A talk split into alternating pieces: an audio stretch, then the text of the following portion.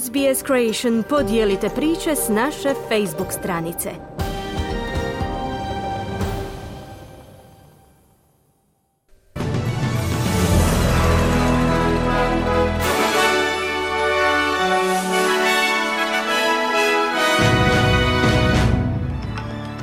Današnjim vijestima poslušajte bivši pritvorenici australskih imigracijskih pritvora koji su nedavno pušteni na slobodu bi se mogli suočiti s istim restrikcijama koje se odnose na terorističke prijestupnike u zemlji.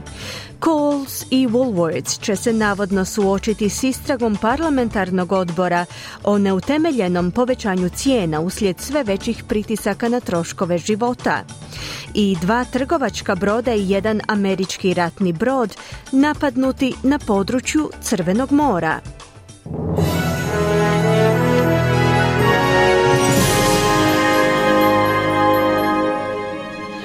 Slušate vijesti radi SBS, ja sam Ana Solomon. Započinjemo vijestima iz zemlje. Savezna vlada i oporba dovršavaju pripremu režima temeljem kojega će se pušteni zatvorenici iz imigracijskih pritvora tretirati na sličan način kao teroristički prijestupnici.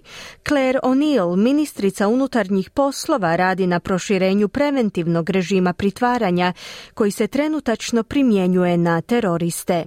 Ministrica O'Neill želi da se isto načelo primjeni na skupinu sačinjenu od više od 140 bivših pritvorenika koji su pušteni iz imigracijskih pritvora nakon presude Vrhovnog suda, kojom je utvrđeno da je njihovo pritvaranje na neodređeno vrijeme bilo protuzakonito.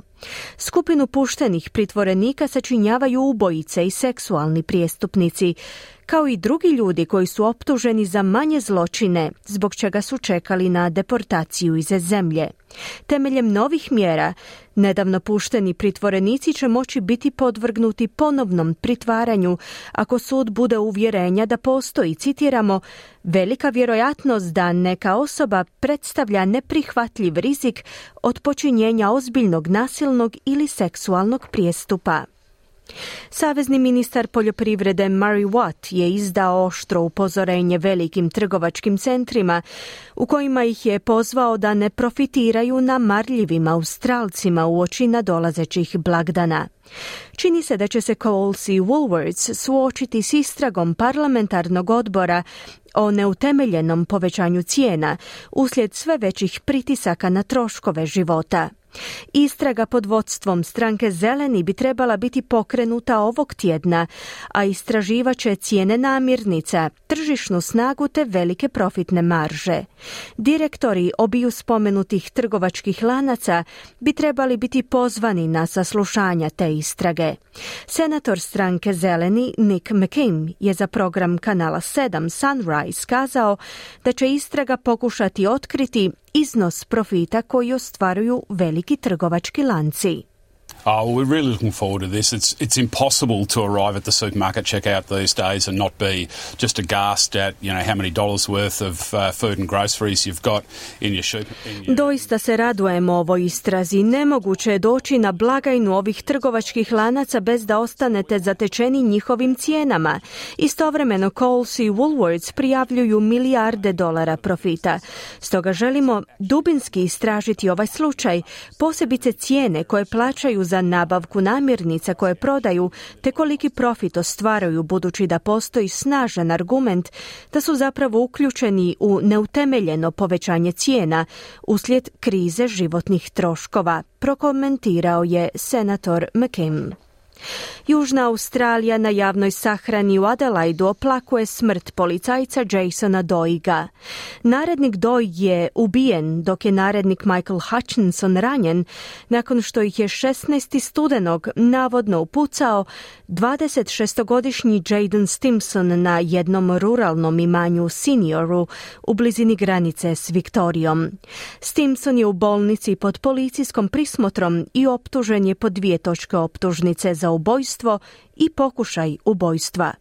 Policijska istraga je u tijeku. Današnja javna sahrana je drugi po redu memorijal u isto toliko tjedana, nakon što se više od tisuću ljudi prošlog četvrtka okupilo na bdjenju organiziranom za preminulog sina policijskog povjerenika Južne Australije, Granta Stevensa. Charlie Stevens je preminuo 18. studenog od posljedica ozljede mozga nakon što ga je automobilom udario 18-godišnji vozač koji je pobjegao s mjesta nesreće. Slušate vijesti radija SBS, nastavljamo vijestima iz svijeta. Skupina jemenskih hutija tvrdi da je njihova mornarica u Crvenom moru napala dva broda Unity Explorer i Number 9. Hutijski vojni glasnogovornik brigadir Jahja Sari je kazao da su napadi izvedeni kao podrška palestinskom narodu. With the help of God, the naval forces in the Yemeni armed forces have executed this morning an operation of targeting two vessels in Bab al-Mandab, Uz Božju pomoć, mornaričke snage jemenskih oružanih snaga su izvele operaciju napada na dva broda u Bab al-Mandabu. Prvi brod je bio gađan projektilom, dok je drugi gađan eksplozivnim dronom. Operacija ciljanja je uslijedila nakon što su dva plovila odbila upozorenja jemenskih pomorskih snaga. Jemenske oružane snage će nastaviti spriječavati izraelske brodove u plovidbi crvenim i arapskim morima, sve do obustave izraelske agresije na našu nepokolebljivu braću u pojasu Gaze, poručuje Sari. Glasnogovornik izraelskih vojnih snaga kontraadmiral Daniel Hagari je kazao da niti jedan od dvaju pogođenih brodova nije ni u kojem pogledu povezan s Izraelom. U međuvremenu u Pentagonu kažu da su upoznati s izvješćima o napadu na američki ratni brod USS Carney, za koji Huti nisu preuzeli odgovornost. Ozlijeđeni ljudi su jučer dovedeni u bolnicu na području pojasa Gaze al-Ahli, dok su u Izraelu najavili evakuaciju dodatnog broja ljudi iz prenapučenog juga Gaze, s obzirom na snažna bombardiranja tog područja. Zdravstveni djelatnik iz bolnice Al-Ahli je kazao da je više od 15 djece poginulo tom prilikom. Tijela su poredana u prednjem dvorištu bolnice, a dovode se i nova tijela stradalih. Čelnik bolnice dr. Fadel Narim kaže da je nakon završetka jednotjednog primirja između Izraela i Hamasa broj ozlijeđenih naglo porastao. Honestly, the injuries this time are much more difficult than before the truce. The injuries are complex, open fractures that need urgent intervention as well as. Ozljede su ovaj put puno teže nego prije primirja. Radi se o ozljedama koje zahtijevaju hitnu intervenciju i operaciju. Primili smo i ogroman broj ljudi s ozljedama glave i abdomena i svima njima je potrebna hitna intervencija za spašavanje života, naglašava dr. Narim. Izrael prebacuje svoju ofenzivu na južnu polovinu teritorija, gdje se, kako tvrde, skrivaju vođe militantne skupine Hamas.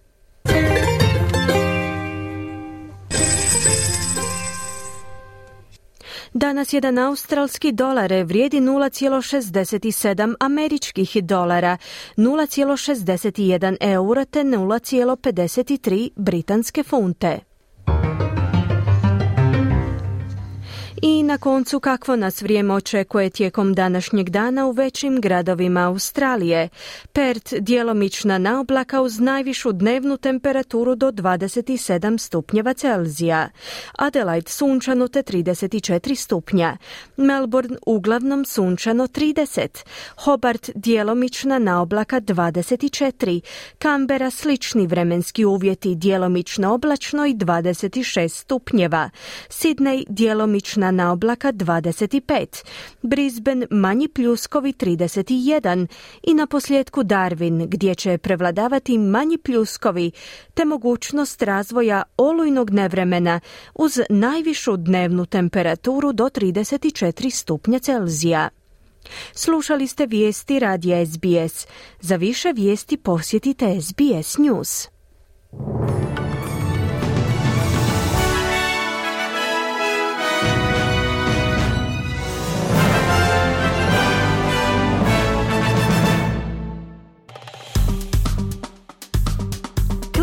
Like, podijelite, pratite SBS Creation na Facebooku.